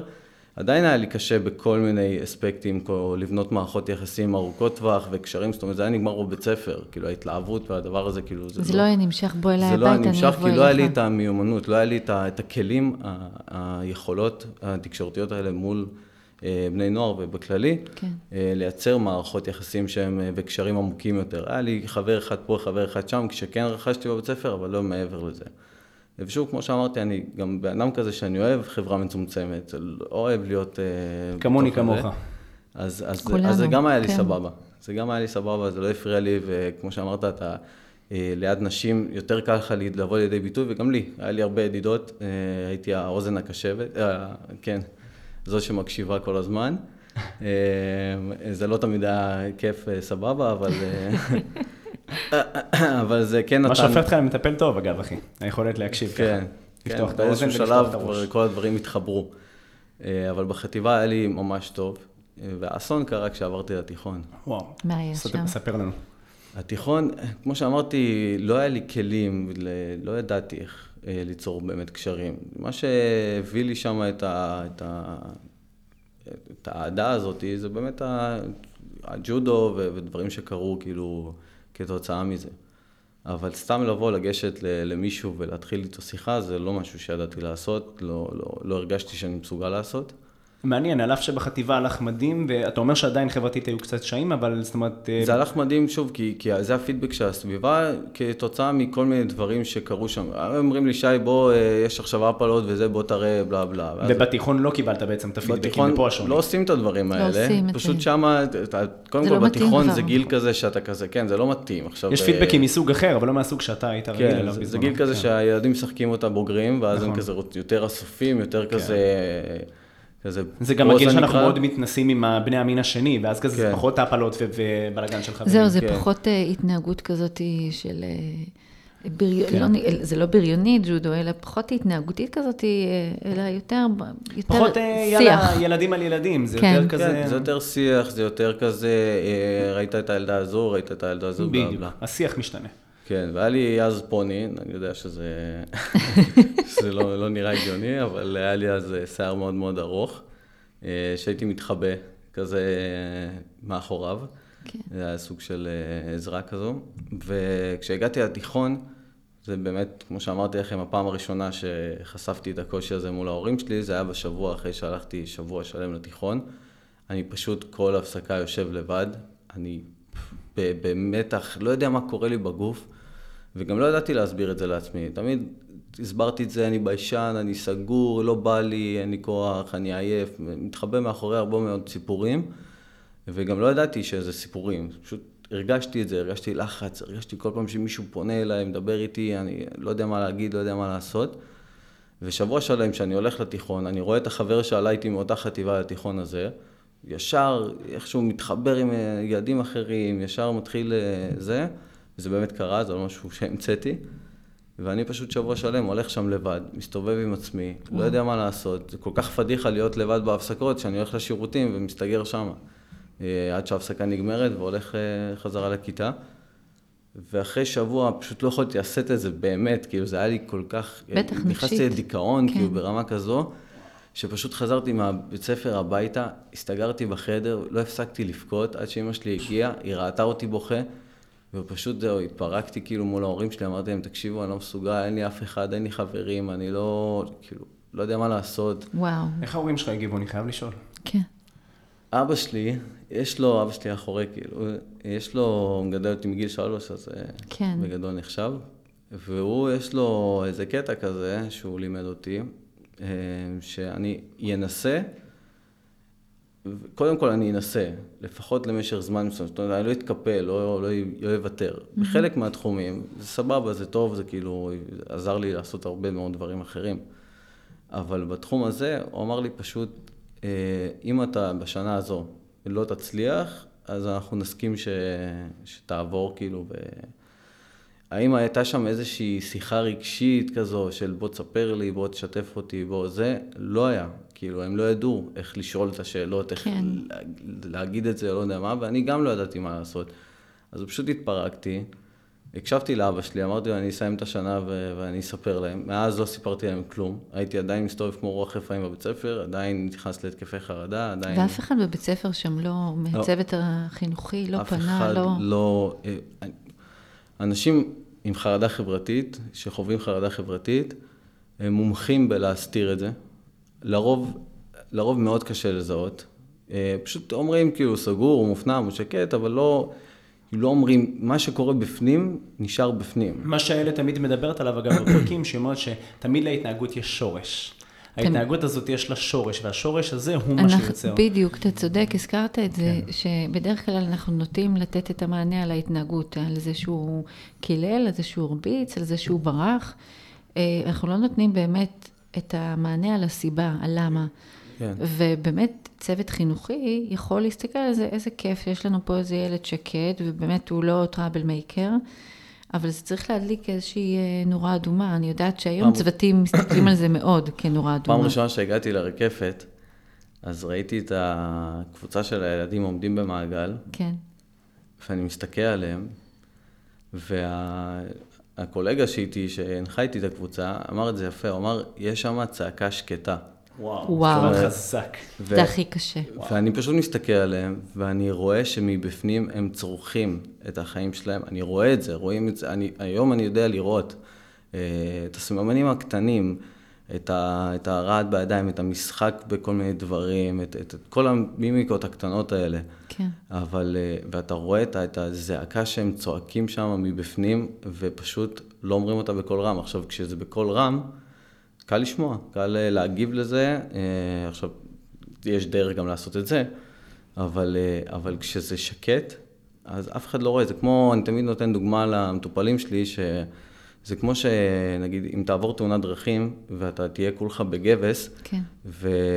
ו... ולא תוכל לזוז מהמיטה, אז אף אחד לא יבוא אליך בטענה למה אתה לא הולך, למה אתה לא זז, ייתן לך דחיפה. אנשים יבואו, יביעו חמלה ואמפתיה, נכון. י... ייגשו אליך לאט לאט, נכון. ידרבנו אותך, אבל כשזה איזשהו כאב נפשי ורגשי, ש... שמונע ממך, שאתה גם מרותק בגללו למיטה באיזושהי דרך, בין אם זה חברתית או, או, או נפשית, כן. לאנשים קשה לראות את זה, לזהות את זה, כי זה לא חיצוני, אז הם לא מביעים את החמלה ואת האמפתיה באותה מידה, כמו שזה איזושהי צלקת אה, פיזית שרואים תגיד, אותה. אתה, אתה עושה הרצאות, סדנאות לצוותים חינוכיים? לא, עדיין זה לא. משהו שכדאי עוד לא יודע שתחשוב איך עליו. יכול להיות מעניין להכניס את זה לבתי ספר, כי בטח כן. יש לך שם המון ילדים שעלולים להתמודד עם זה. בדיוק, שהצוותים ידעו איך לזהות את זה. גם לצוותים, עשיתי- אני אפילו חשבתי מה- לילדים, כדי שהם ירגישו מקום כן. יותר בטוח, אבל גם וגם, לגמרי. עשיתי כן. פעמיים דרך עמותת רקפת, הייתי מול קבוצה וסיפרתי את הסיפור, אה, חלק מהסיפור הזה, אז, אה, אז יצא לי כמה פעמים, אבל לא משהו... אני חושבת שזה מאוד חשוב בעידן שאנחנו חיים היום ומגדלים את הילדים שלנו בתוך כן. העידן הזה, ש, שהתקשורת היא תקשורת אה, רק במדיה חברתית או משחקי גיימינג, ואנחנו הרבה פעמים אומרים, טוב, זה בגלל אה, שעכשיו בדור הזה התקשורת היא כזאת, ואנחנו פחות יורדים לרזולוציה להבין האם זה יושב שם על הבסיס של חרדה חברתית, כי הרבה פעמים מי שיש לו חרדה חברתית, אז, אז הוא מתקשר טוב יותר, דיברנו על זה שנייה לפני שהתחלנו להקליט פה, שהוא מתקשר יותר טוב ב- בוואטסאפ או בכל מדיה חברתית אחרת. ואז פתאום בא אדם כמו שי שהתמודד עם זה. בדיוק. ואומרים, וואו, מקור ראשון, מישהו שעומד מולנו כן.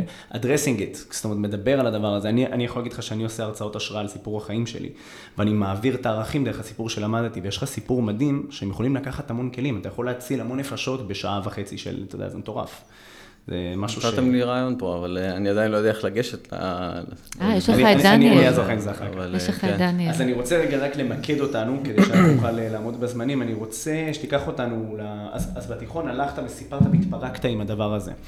איך נראית, התחו... איך נראית התקופה שאחרי התיכון והלאה, הצבא, איך, איך נראים החיים הבוגרים שלך מרגע שאתה בא ו... ומתפרק עם הדבר הזה, וזה מתפוצץ?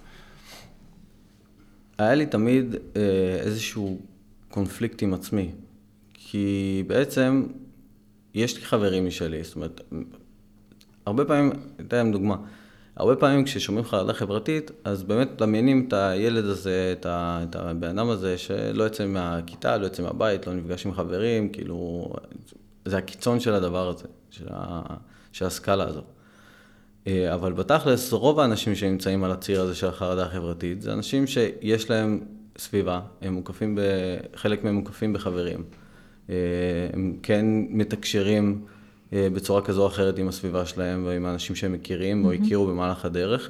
פשוט באזורים מסוימים, לפעמים זה הרבה אזורים, לפעמים זה מעט אזורים, הם, קשה להם להביא את עצמם לידי ביטוי, הם סובלים מהחרדה, הם, הם כואבים אותה. בטח. אה, אבל זה לא בהכרח הקיצון של הדבר, ו, ובגלל זה היה לי את הקונפליקט, כי מצד אחד, עם, הקבוצ, עם הקבוצת חברים שלי, שהלכה וגדלה וגדלה וגדלה מכל מיני מישורים, כי חבר הביא חבר ויותר קל להכיר ככה, אז, אז זה קרה. ו, ושם הייתי כאילו סופר דומיננטי, פתאום כל הצבעים שלי באו לידי ביטוי, והייתי המצחיק וה, וה, והכריזמטי, ועומד מול כולם, וכולם נשפכים מצחוק, ואני... ואיכשהו, כאילו, בבית ספר, פתאום הדבר הזה, כאילו, התכנס פנימה, ושום דבר, כאילו, הגיע השריון, ואני נותן את השריון, ואני לא מסוגל לצאת ממנו. ו- ולא הבנתי, כאילו, לא הבנתי, זה תמיד, כאילו, לא הבנתי מה קורה לי. אה, ולא הבנתי למה זה קורה. ו- ו- ואחר כך, כאילו, כשהלכתי לצו ראשון, וידעתי שיש לי פרופיל 97, ג'ודו, עניינים, אז כן. די בריא וחזק. ו... ולא ידעתי איך להימנע מזה. לא רציתי להתגייס לקרבי, כי התחלתי לדמיין לעצמי את הסרט הזה, שאני עושה שם איזה פדיחה, איזה טעות, איזה כן, משהו שלא. לא החרדה נכון. החברתית קיקס אין. כן, פתאום זה נכנס, פתאום כל הסרטים האיומים האלה קורים, ואני לא יודע איך לתפקד, ואני לא... אני צריך להיות עכשיו במקלחות עם ילדים, עם אנשים שאני לא מכיר, כאילו זה... אז uh, פשוט הלכתי לעשות י"ג י"ד, כדי להתחמק וואו. מלדחות את זה. כן. עכשיו, התירוץ שלי להורים שלי זה היה, כאילו, אני חנון, אני לומד, כאילו, מה... בטח. יש, יש אה, איך לגבות את זה. אה, וגם אני הסברתי לעצמי את זה ככה, לא ידעתי באותו רגע שאני נמנע מ- מלעשות את זה, כאילו, היה לי את הסרטים, אבל בוא נגיד שהבאתי להם רציונל, אה, למה ללכת לי"ג י"ד. היה לי כיף שם, כי, כי, כי דיברתי על זה גם באחד הפרקים שאני עשיתי, על זה שכשאתה חווה חרדה חברתית, אתה משווה או למעלה או למטה, המון. זאת אומרת, מה זה להשוות למעלה? זה לראות את הידע מקובל, אבל אתה משווה למעלה למעלה. זאת אומרת, נכון. אתה... אתה הולך לקיצון של למעלה. כן, מבחינתי, נגיד, היו לי שתי תאומים בכיתה, שהם תמיד הרפרנס שלי לדבר הזה שחלמתי להיות, לצאת כן. לזה, וכולם, תמיד, אה, כולם סביבם, כזה, מתקשרים בצורה זה, ותמיד קינאתי בזה. ויש להשוות למטה, ל, ל, כאילו לחנונים יותר ממך, ל, במרכאות, אני עושה פה מרכאות למי כן. שלא יראה. כן. אה, לחנונים יותר ממך, שהם לא מאותגרים יותר חברתית ממך ויותר ווירדוס במרכאות. אה, והייתי משווה את זה ככה, והייתי, ולמזלי, במרכאות שוב, זה, זה קרה בכיתה הזאת של ג' י"ד, היו יותר מאותגרים חברתית ממני, ואני הצלחתי לרכוש שם יותר חברים. אה, זה מראה שהכל אה, הרבה פעמים בראש, זאת אומרת, שברגע שאתה איפשהו באמצע בסקאלה, ואתה לא, אה, אה, אתה אומנם לא בטופ, אבל אתה גם לא בבוטום, ואז פתאום אתה, אתה, אתה, אתה יותר קל עם עצמך קצת, כי אתה ב, ב, כאילו בממוצע שם. כן, בממוצע היו. היו דברים ש, שהתביישתי בהם, כמו הציונים שלי שהתחלתי לרדת בהם, גם בתיכון וגם בהנדסאים, כאילו, והיו דברים שלא, שלא הצלחתי לעשות שם, אבל, אה, והתביישתי לה, להציג אותם בפני החברים שלי, אבל... עצם כן, העובדה שרכשת חברים, זה כן, מדהים. זה היה זה, ואז התגייסתי לצבא, Mm. אה, ואני ככה עובר... אה, כן. הרבה אחרי, כי שם לא היה הרבה יותר מדי כאילו אתגר מבחינה החברתית, כאילו ב- בהנדסאים. וזה עוד משהו חשוב להבין על חרדה חברתית. זה יכול לבוא בגלים, זה לא תמיד, אה, זה לא איזה... זה חשוב. ובכל גיל, זאת אתה אומר. כן, חשובה. זה בכל גיל, וזה לא חייב להיות איזה רצף, קו כזה של כאילו אה, תמיד אתה חרד, תמיד אין לך, אתה לא יוצא מהבית, לא מדבר עם אנשים, לא זה, כאילו זה לא איזה משהו כזה. אה, זה יכול לבוא בגלים, זה יכול לבוא בתקופות שבחטיבה לצורך העניין היה לי יותר טוב, בתיכון היה לי יותר קשה. לה- להגיד לכם איזה, מה הנקודה הספציפית שגורמת לזה, אני עדיין לא לגמרי יודע, כאילו, מה גורם לגלים האלה. אה, זה לפעמים התפתחות מסוימת של, ה, של, של הבן אדם, של הנער, כן. אה, זה, זה הסביבה, הסביבה היא פקטור משמעותי מאוד. בטח, כן. חד אה, משמעית. הגישה של, ה, של, ה, של המורים, של הבתי ספר, של ה... של הדמויות של- שמשפיעות עליך. והדמויות שנמצאות שם זה פקטור מאוד מאוד משמעותי. אה, אז לסביבה יש אפקט מאוד גדול, ואני רואה את זה היום ברקפת לצורך העניין, ש- שכשהקבוצה עצמה, אה, תמיד אומרים את זה, גם הילדים שם, הם אומרים, אין לי בעיה פה לפתוח כל דבר כזה או אחר, כי אני יודע שכולם פה חווים כמוני, אז אני לא ווירדו פה, איזה טוב. אני לא מרגיש מוזר. בבית. ואז כן, והם מרגישים בבית, והם קופצים שם ורוקדים, ואתה רואה שהדבר הזה מתבטא ויוצא החוצה, זה לא שהם לא יכולים, זה לא שהם לא יודעים, זה לא שאין זה להם שאף פעם לא היה להם האפשרות. את המקום שנתן פשוט להם. לא היה להם את המרחב הבטוח הזה, כי אין מה לעשות, זה די ג'ונגל שם בחוץ, אה, אתה יכול לחוות הכל שם, ירידות וערסים במרכאות. כן. וכל כל המנעד הזה. כל המנעד הזה. מצחיק, אה, דיברנו בפודקאסט שלך על מה שאני קורא לו הג'ונגל החברתי, וזה כן. ממש ככה. זה ממש ג'ונגל, ואני רואה את זה גם שם בקבוצות, שהם כאילו באים והם משתוללים וזה וזה, ואז הם פתאום חוזרים לבית ספר, ואז הם, או שוב, כן. כמו כמוני, עוטים את השריון שלהם מחדש. יורדים, כן, שרשרת המזון. כן, וזה, וזה היה לי קונפליקט. אמ, מה אבל קרה בצבא? איך אתה, איך אתה מתמודד עם הדבר הזה במסגרת צבאית הצבא? אני, ו- אני לוקח נשימה. זהו, אני רואה. אותך מתנפח, הצבא-. הצבא היה סיוט אחד גדול. זה היה... וואו. קודם כל, צבא זה מקום ש... מהבחינה, מכל, אני חושב כמעט מכל בחינה צריך להשתנות, אה, גם בגישה שלו לחיילים, גם במקום הזה של להבין מול מי יש לך עסק, ולא איזה כמה מבחנים ש... שמבררים משהו שטחי נכון. מאוד, ו... ולא באמת, אה, אתה לא להיות. איזשהו מספר שם. אה, כן, ואתה הופך להיות איזה מספר, ושוב, לא היה לי כלים חברתיים יותר מדי, הכל זה היה מאוד כזה, כאילו, בא אליי, או שכאילו איכשהו, איכשהו הסתדר, ושמה לא היה לי גם את הבית לברוח אליו, אה, כשהרגשתי ס- בחרדות מטורפות. אז הייתי מוצא את הדרכים לברוח שם, ואני זוכר שהגעתי לטירונות, עוד הגעתי עם, ה- עם החבר'ה האלה ש, שהייתי איתם בהנדסאים. אז עוד בטירונות ובקורס שעשיתי אחרי זה, עוד היה לי קצת עם מי להיות. לא תמיד, וזה היה מאוד מאוד קשה להיכנס להתקלח, הייתי תמיד מחפש את השעה האחרונה שאני יכול לעשות את זה, וכאילו היה כן. המון דברים כאלה, אבל אחרי זה הגעתי לבסיס בקריית שמונה, רחוק מהבית, רחוק מהלב, ו... ולא יצאתי מהחדר. לא הייתי זה יוצא מהחדר. הציף אותך שם שוב. שם פשוט כן, לא, לא, הייתי לבד. כבר לא היה לי ברירה, לא היה לי מה לעשות, לא היה לי לאן לברוח, לא היה לי למי לדבר, לא היה לי למי לפנות. לא ידעתי איך לפנות. שתבינו אה, כמה זה קשה, והמאזינים ששומעים אותנו, מדובר פה על בחור בגיל של צבא. תחשבו כן. כמה זה יכול ללוות אתכם, גם בחיים הבוגרים שלכם, וכמה זה קשה, כאילו, לסחוב את זה. ממש. בכל מסגרת. במסגרת גם, צבאית בכלל.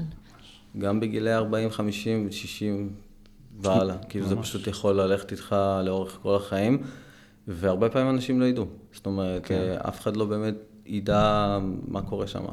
ואיך, אז מה, אז סיימת את הצבא בצורה הזאת, או שהיה שם איזשהו... מה, מה שעשיתי, וזה מצחיק, כי היה חלק, חלק בי, שהוא היה מאוד אה, לוחמני ו- ואסרטיבי, ש- שלקחתי את ההתנהגות הזו כדי לעשות הכל כדי לצאת מהצבא, כדי לצאת מה, מהמקום הזה, מהבסיס.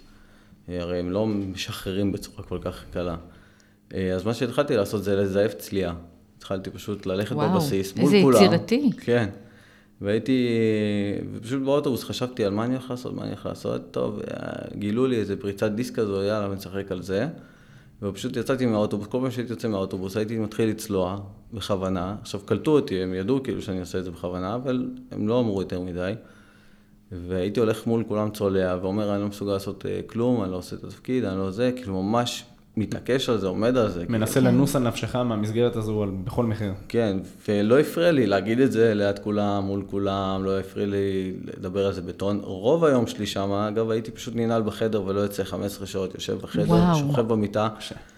ושוב, חשוב לי להעביר, כי הרבה אנשים חושבים שכאילו אה, נערים, נערים ובוגרים אפילו, משחקים אותה. משחקים אותה מסכנים, משחקים אותה... אה, אה, לא יודע מה, אה, חלשים או מתמסכנים כביכול קוראים לזה.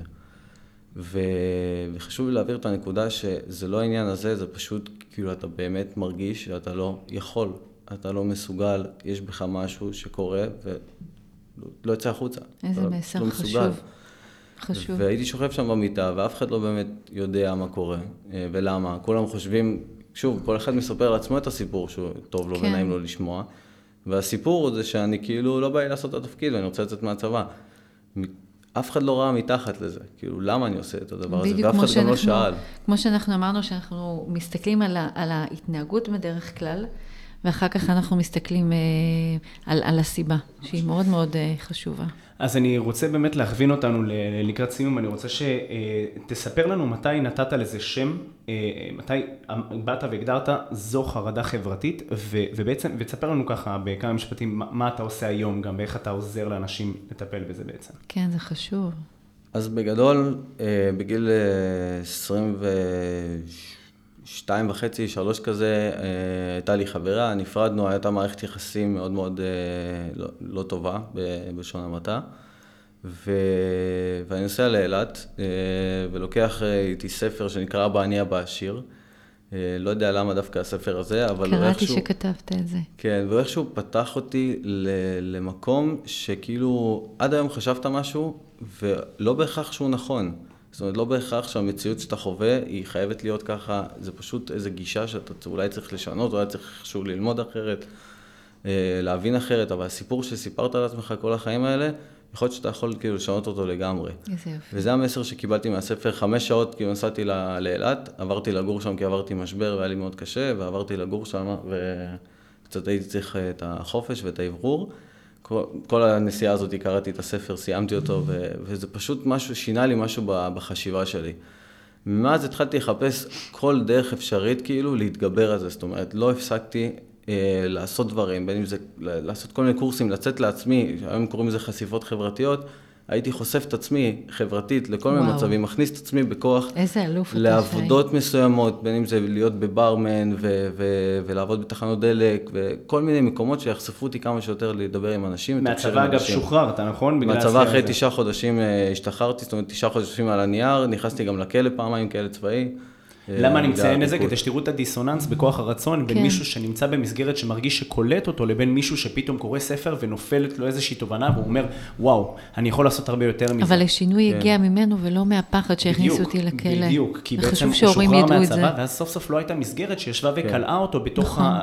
פיזית גם בחדר וגם רגשית בתוך עצמו. כן, תמשיך אחי.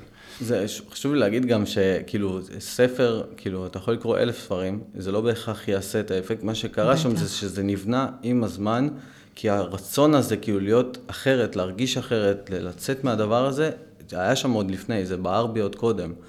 אה, כי פשוט אף פעם לא הבנתי למה אני ככה פה, למה ככה שם, זה תמיד סקרן אותי, תמיד שאלתי שאלות, התנהגות אנושית, כל הדבר הזה תמיד סקרן אותי. והגעתי למצב שאני בגיל 24 מחפש את עצמי כזה, אחרי צבא, לא יודע, כזה, לא יודע מה לעשות, עובד בעבודות המזדמנות האלה, אבל כבר די. אה, וגם כאילו פיטרו אותי ממלא עבודות, אני יכול, 20 עבודות שפשוט פיטרו אותי, כי אני לא מתקשר, כי אני לא זה, שוב, אף אחד לא קורא את ה... את, קוראים את העטיפה, לא קוראים את המתחת.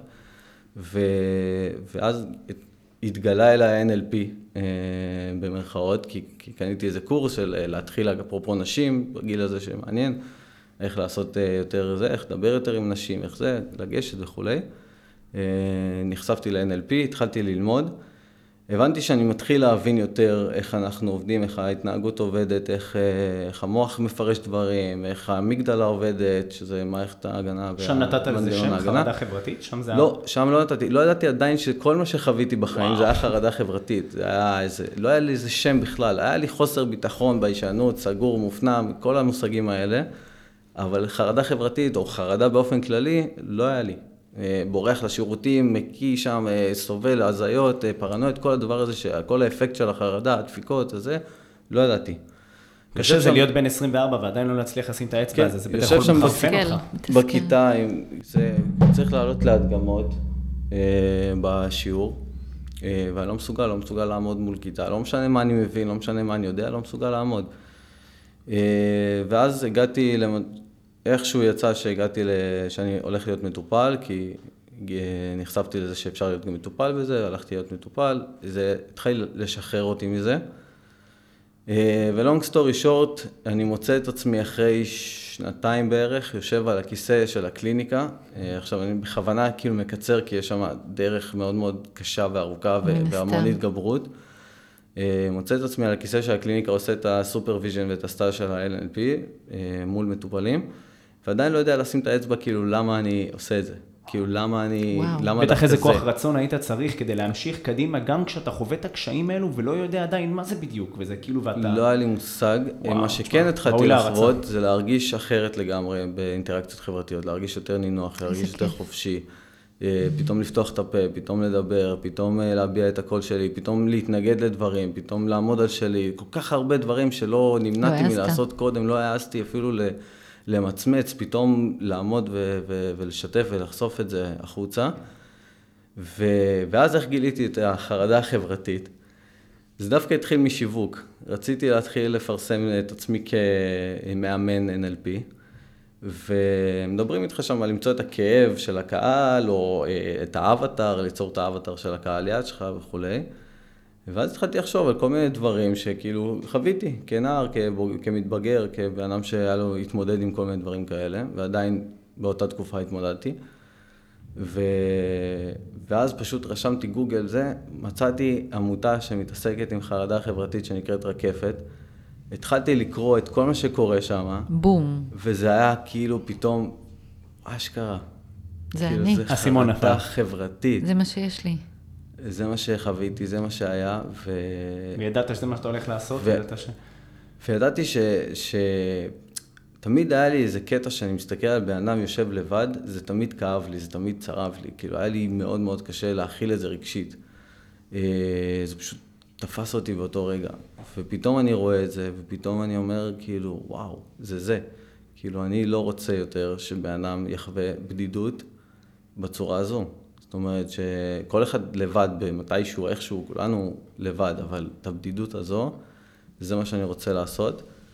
אה, והתחלתי אה, גם לעבוד עם אנשים שחווים חרדה חברתית. עכשיו, אני עובד עם בוגרים, אה, אני לא יודע עדיין לשים על זה את האצבע למה בדיוק זה רק בוגרים בקליניקה. יש לי קצת נערים, אבל זה ממש כן. בפינצטה. אבל הנוער שאני עובד איתו, וזה הכיף שלי, זה כאילו איזו הפסקה כזה מהחיים כל שבוע, זה באמת עם הנערים מרקפת. אז יש את המרחבים האלה שבהם אני עוסק בזה.